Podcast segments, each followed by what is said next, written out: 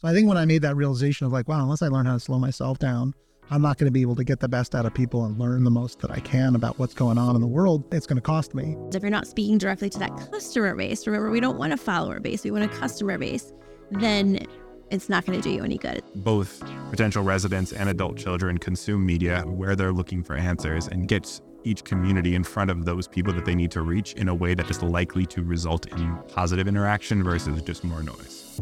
Welcome to season six of Bridge the Gap, a podcast dedicated to informing, educating, and influencing the future of housing and services for seniors. Powered by sponsors AccuShield, Aline, NIC MAP Vision, ProCare HR, Hamilton Captel, ServiceMaster, Patriot Angels, The Bridge Group Construction, and Solinity, and produced by Solinity Marketing.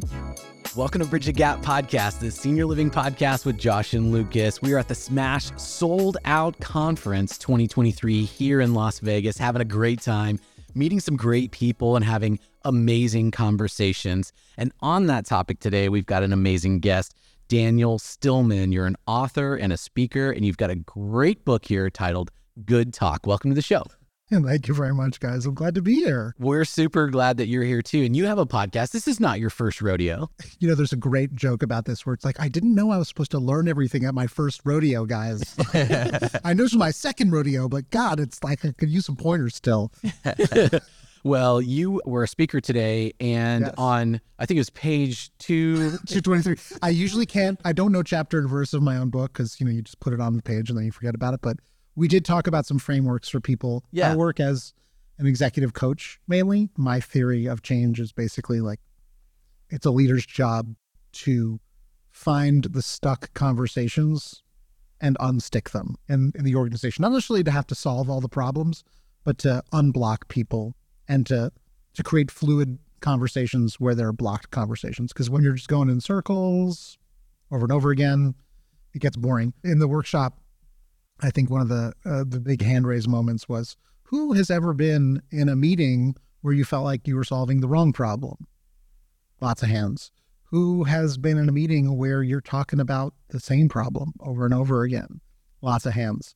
And so to me, what I would call conversational leadership is being able to break out of those cycles into positive, productive, transformative conversations. Well, and that is a great foundation for you to be able to give our listeners, who most of which probably were not able to get Yeah. to this sold out event, a sampling of the Mhm. framework that you took these attendees through. So, talk us through a little bit of the framework of how you make this happen in your organization or your team. it starts with just the conversation facts. So my first degree was in physics. It's about having a set of equations that you can solve the universe with. Like that's what we love in physics. My second degree is in design, industrial design, and so I think about materials. And one of the things they taught us in school is like if you're making something out of clay or steel or glass, it's going to be different. So you've got to know your material. And when you're a leader, when you're on a team, the material is people and the materials conversations. One of the frameworks I told them are not frameworks, it's just facts. We can talk at 125 words per minute. 125 words per minute is not a lot. We can read at uh, around 250. So the first thing I told them that they can do to transform their meetings is actually talk less, read more.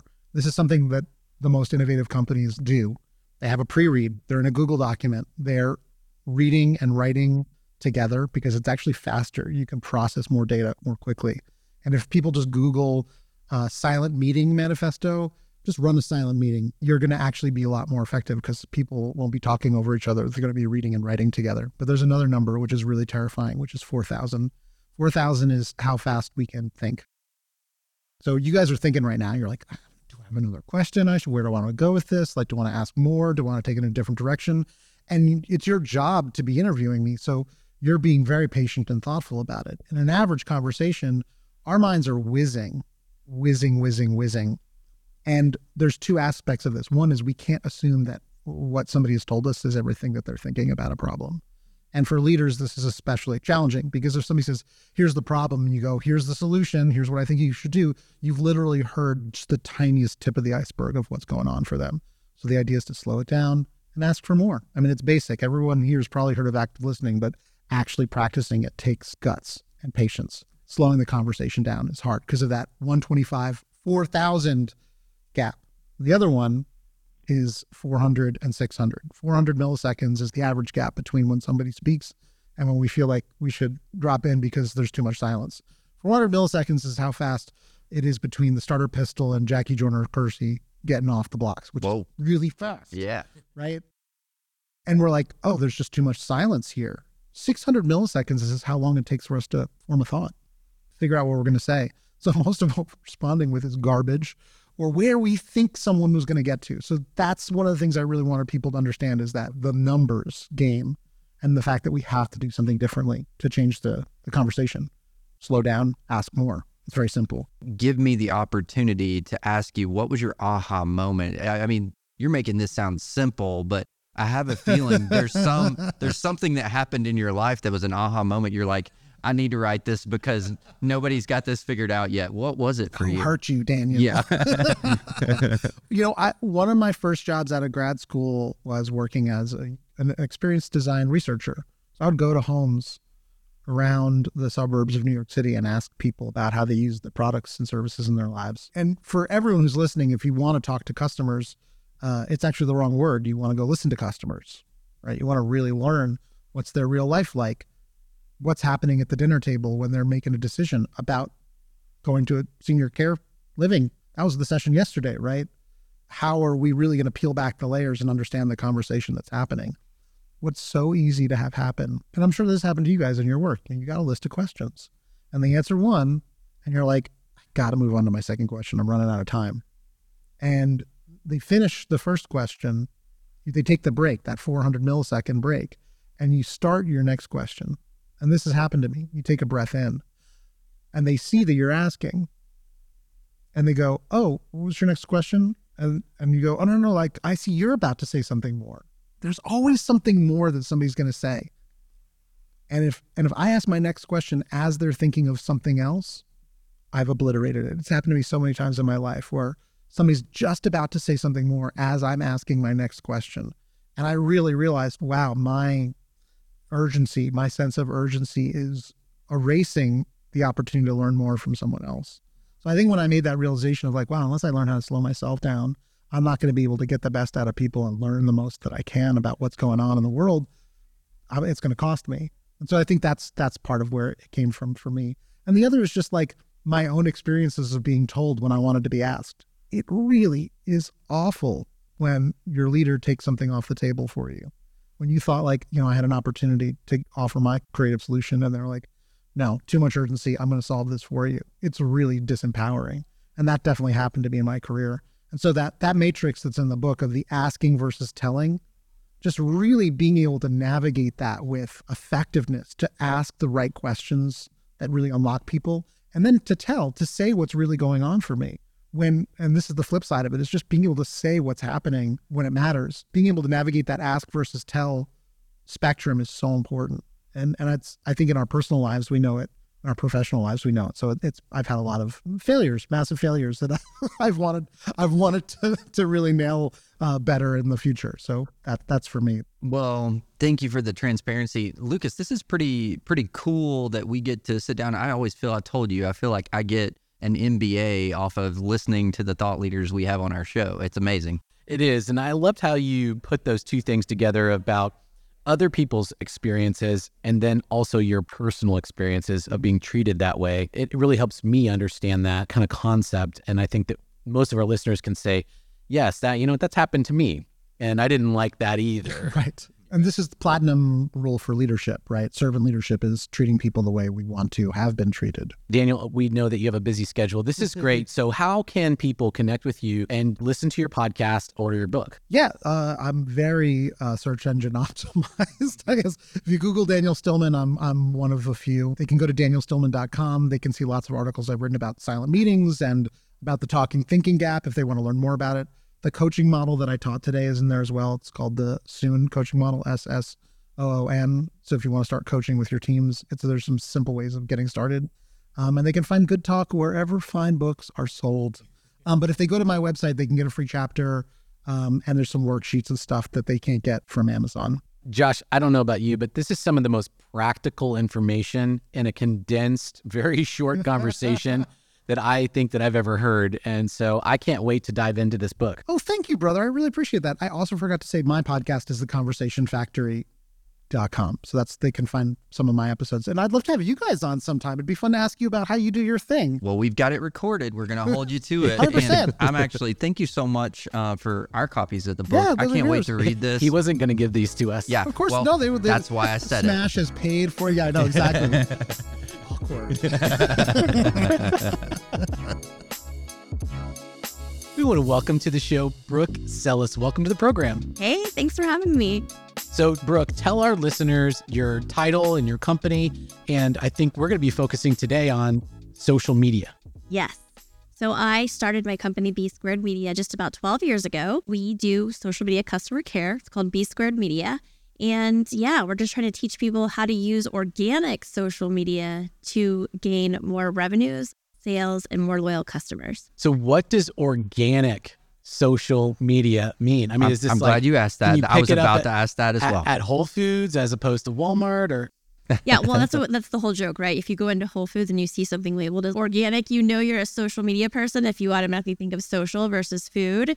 but I digress. So, organic social just means no paid efforts behind it. A lot of people will say that they only use social media for the paid aspect and that you can only get to return on investment with organic social by using paid. And we actually say, not so fast. We can do it through organic, but it just takes a lot of caring and prepping. Give me like a, a very practical example of how you communicate feelings versus Feelings instead of features, right? exactly. Uh, so, what would be some examples of how you would do that? Okay, well, I'm going to get nerdy on you for like a super hot second and tell you that I did my undergraduate thesis study on the social penetration theory. Terrible name, brilliant concept. But essentially, what it says is to build relationships as humans, we have four levels of self disclosure cliches, facts, opinions, and feelings. We'll call it the onion theory so we don't have to keep saying the P word. But in the onion theory, and if you think about an onion, you have to peel back all of those layers before you get to the core, right? And think of the core as trust with a brand relationship. So if I'm sharing cliche information about my features or my products, somebody can go to my website and find that out, right? That's cliche. It's not sharing anything new, it's not a disclosure. If I share a fact, it has to be something that isn't otherwise known to be a disclosure. So if I'm constantly sharing my features over and over again, those facts, right, about those features become cliche. However, if I share something that's an opinion or a feeling, I'm trying to align myself with my audience and then get them to share those opinions and feelings back. Are you seeing that this approach works just as well for what I would consider two of our biggest challenges, not only driving occupancy, you know, for marketing and sales, but also recruitment for team members, appealing to those feelings and and how are you seeing that be used successfully if you are? Yeah, we definitely are. So I think you have to understand how the process works. It's connection, right? And connection is a two way street. So a lot of brands, I'll ask them, like, why does your brand matter? And they'll say, oh, well, we have like 200,000 followers on Twitter. Or our Facebook page has a million people. Okay, cool. And now what? Like, how many of those people are engaging with you? How many are having conversations with you? How many of those people are turning into customers or getting into your pipeline without paid media? And a lot of times they don't have an answer for that. And the reason why is they're building a follower base, not a customer base. So if you can kind of change your mindset about how you use social media to connect and then have some of those conversations, you can better lead to conversion because you're not trying to market or share content to everyone, right? You're only trying to share with those who are your current customers or your would be customers. And then that does lead to ROI because what happens is that people who are in the same market, I won't ask how old y'all are, but I'm Gen X, okay? So uh, for me, using social media is a newer thing, but I still use it pretty easily. I'd rather go to social and find out information than like pick up the phone and call someone, right? I've heard a lot of people say that the reason why they advertise and spend a lot is to get uh, speed of transaction. Is it a slower ramp up in to build? Because I'm hearing relationship, and it seems like well that doesn't happen just immediately. So if we are committed and we want to go down the path of this process, if I'm a provider listening to you and I'm, I'm really wanting to believe it, what do I need to be ready for? What do I need to be committed to doing? What kind of patience do I need to have to get this kind of long game going? Yeah, it's dating, right? We're not jumping into marriage, right? If you want something right now, absolutely use the paid advertising to get you those results right now. But ultimately, I think the reason why people go for paid all the time is because they want the quick route and because that's the easiest form of attribution, right? If somebody clicks through on an ad and they go to your form and they end up taking a tour and then they become a customer, that's really easy to track. What I'm talking about is harder to track. However, we've come up with a concept called the CARE method, C A R E. And essentially, what we're doing is we're looking at all of the conversations, that's the C, on social media. And then we're applying A and R acquisition or retention tags to all of those conversations. So, how much of the conversation is acquisition? How much of the conversation is support, right? Retention. So, when I asked my clients when we first started doing this, like how much of the social chatter do you think will be acquisition, meaning those people who are on the path to purchase, looking to buy? And across the board, they all said zero to 5%. But what we found was that all of them had at least 20% acquisition happening, chatter on their social channels. I'll give one example. One client who has 12 product lines had four that month over month continuously to this day, this was two years ago, has 60 to 80% acquisition. Cha- they weren't doing nothing to address that. It's low hanging fruit, it's right there on the table. So if you were able to go through and do an audit of your social channels, conversations, right? That's important. And then look at the acquisition and retention, apply those tags, and then you could start to think about engagement, right? The E in care to understand how to then close those conversations that are acquisition based, right? I'm kind of hearing you say between the advertising, the relationship building, and I'm obviously dumbing this down for myself. We take a balanced approach as needed, but I would imagine if we get that relationship game really going, it may get going good enough that we can see that our reduction in our advertising spend could drastically go down, right? Oh yeah, definitely. And one of the interesting things that we're working on right now, a case study with a it's a financial brand, so not the same industry, but we know that their call center, the calls are $14 per call. That's what it costs when somebody calls into the call center.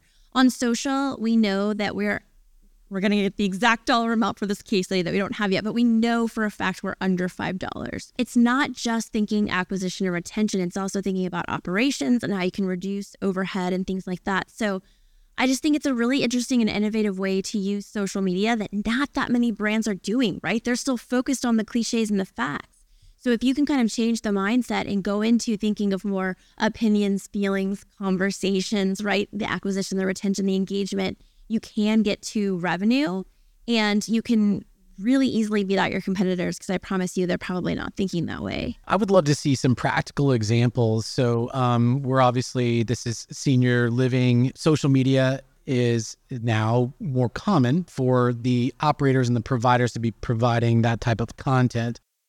Who is that audience? Is it the adult daughter, the extended family, or the residents? And how does this play out in trying to develop those relationships instead of just having a stock photo of some actors around a chessboard or a glass of wine or something? So I'm just about to release um, a report it's called the State of Social Media Customer Care for 2023. And what I looked at was how do the different generations, starting with the boomers, use social media? And do they use social media? And what we found was even boomers are using social media just because sometimes you get a quicker response there. Their platforms used for boomers are more like LinkedIn and Facebook, right? They're comfortable on LinkedIn. It's very buttoned up, pretty professional. So they, they're comfortable there making inquiries. Facebook is just where they've kind of been, right? That is now the, the boomer platform. And then if you go to my generation, it starts to get into more like Twitter and Instagram and down and down and so forth and so on. So I think really it depends, right? Who is your audience at your facility or at your place of business or within your industry? And then understanding where those people are spending their time on social, understanding your audience and then going to those platforms and spending your time and investing your money there versus shiny object syndrome, which is like, let's be on all the platforms but if you're not having those conversations, if you're not speaking directly to that customer base, remember, we don't want a follower base, we want a customer base, then it's not going to do you any good. You're going to be spinning your wheels, which is what I feel like a lot of brands are stuck in right now. They're kind of on the hamster wheel of like producing all of this content, being on all the channels, but not really getting to the customer. Does this live or die by the ability of the activity professional or somebody at the community being able to shoot this stuff on an iPhone? Can this be handled by a centralized corporate marketing and sales leaders um, that is basically spending thousands and thousands of dollars to send out film crews to go and film this high quality, highly emotional interview style. No. People don't want stylized content, right? This is why TikTok is exploding the way it is because it's not stylized. This is like shot from the phone. You know, your your tears and your snot are like coming out if it's a really emotional video, right? It's like y'all are old, as old as I am, I think. But remember the Blair Witch Project? Um, yes, Yes. I've tried to forget it, but yes, Yes. It's I, like I lived in. Orlando during the filming of that. Okay. Yes. So then you know what I'm talking about. It didn't feel stylized, right? We all thought it was real because that's how they marketed it, but also because of the way it was shot. And that is really what people appreciate today. So it really is boots on the ground, you know, people who are able to capture that content. It might even be residents who are capturing that content. And then you you have what we call user generated content. And with their permission, you can use that to then again post to your sites or your social media pages so that Sally is showing you how fun art class is versus the corporation.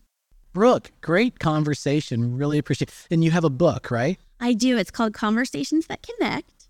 It's on Amazon. You can look up Brooke Sellas again. But yeah, it's all about like the psychology behind what we just discussed. And then part two goes into the very like tactical, okay, now here's how you actually get it done.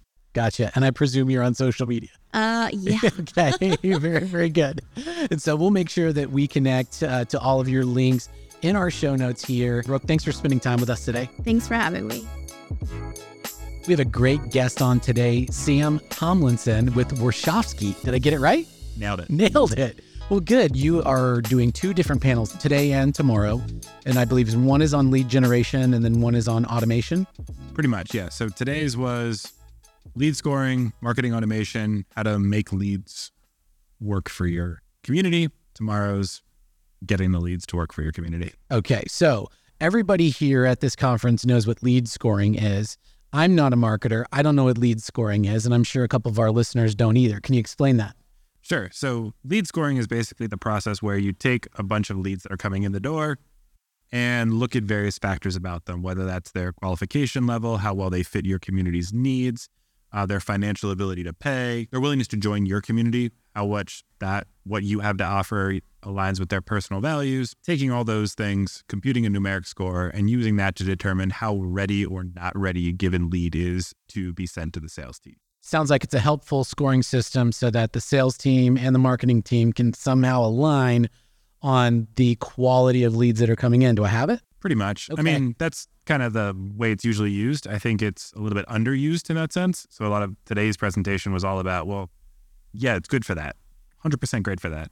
But it's also really good for understanding where your leads might be coming short and how you should be thinking about addressing those gaps. Was there a time for Q&A where you got some some questions about how this actually practically plays out? A lot of them are frustrated by lead scoring because a lot of the models are outdated, they're super manual, they are suboptimal in how they're implemented. So a lot of people are wondering, like, okay, well, how do you actually do it better? Because realistically, lead scoring hasn't changed since like 2010.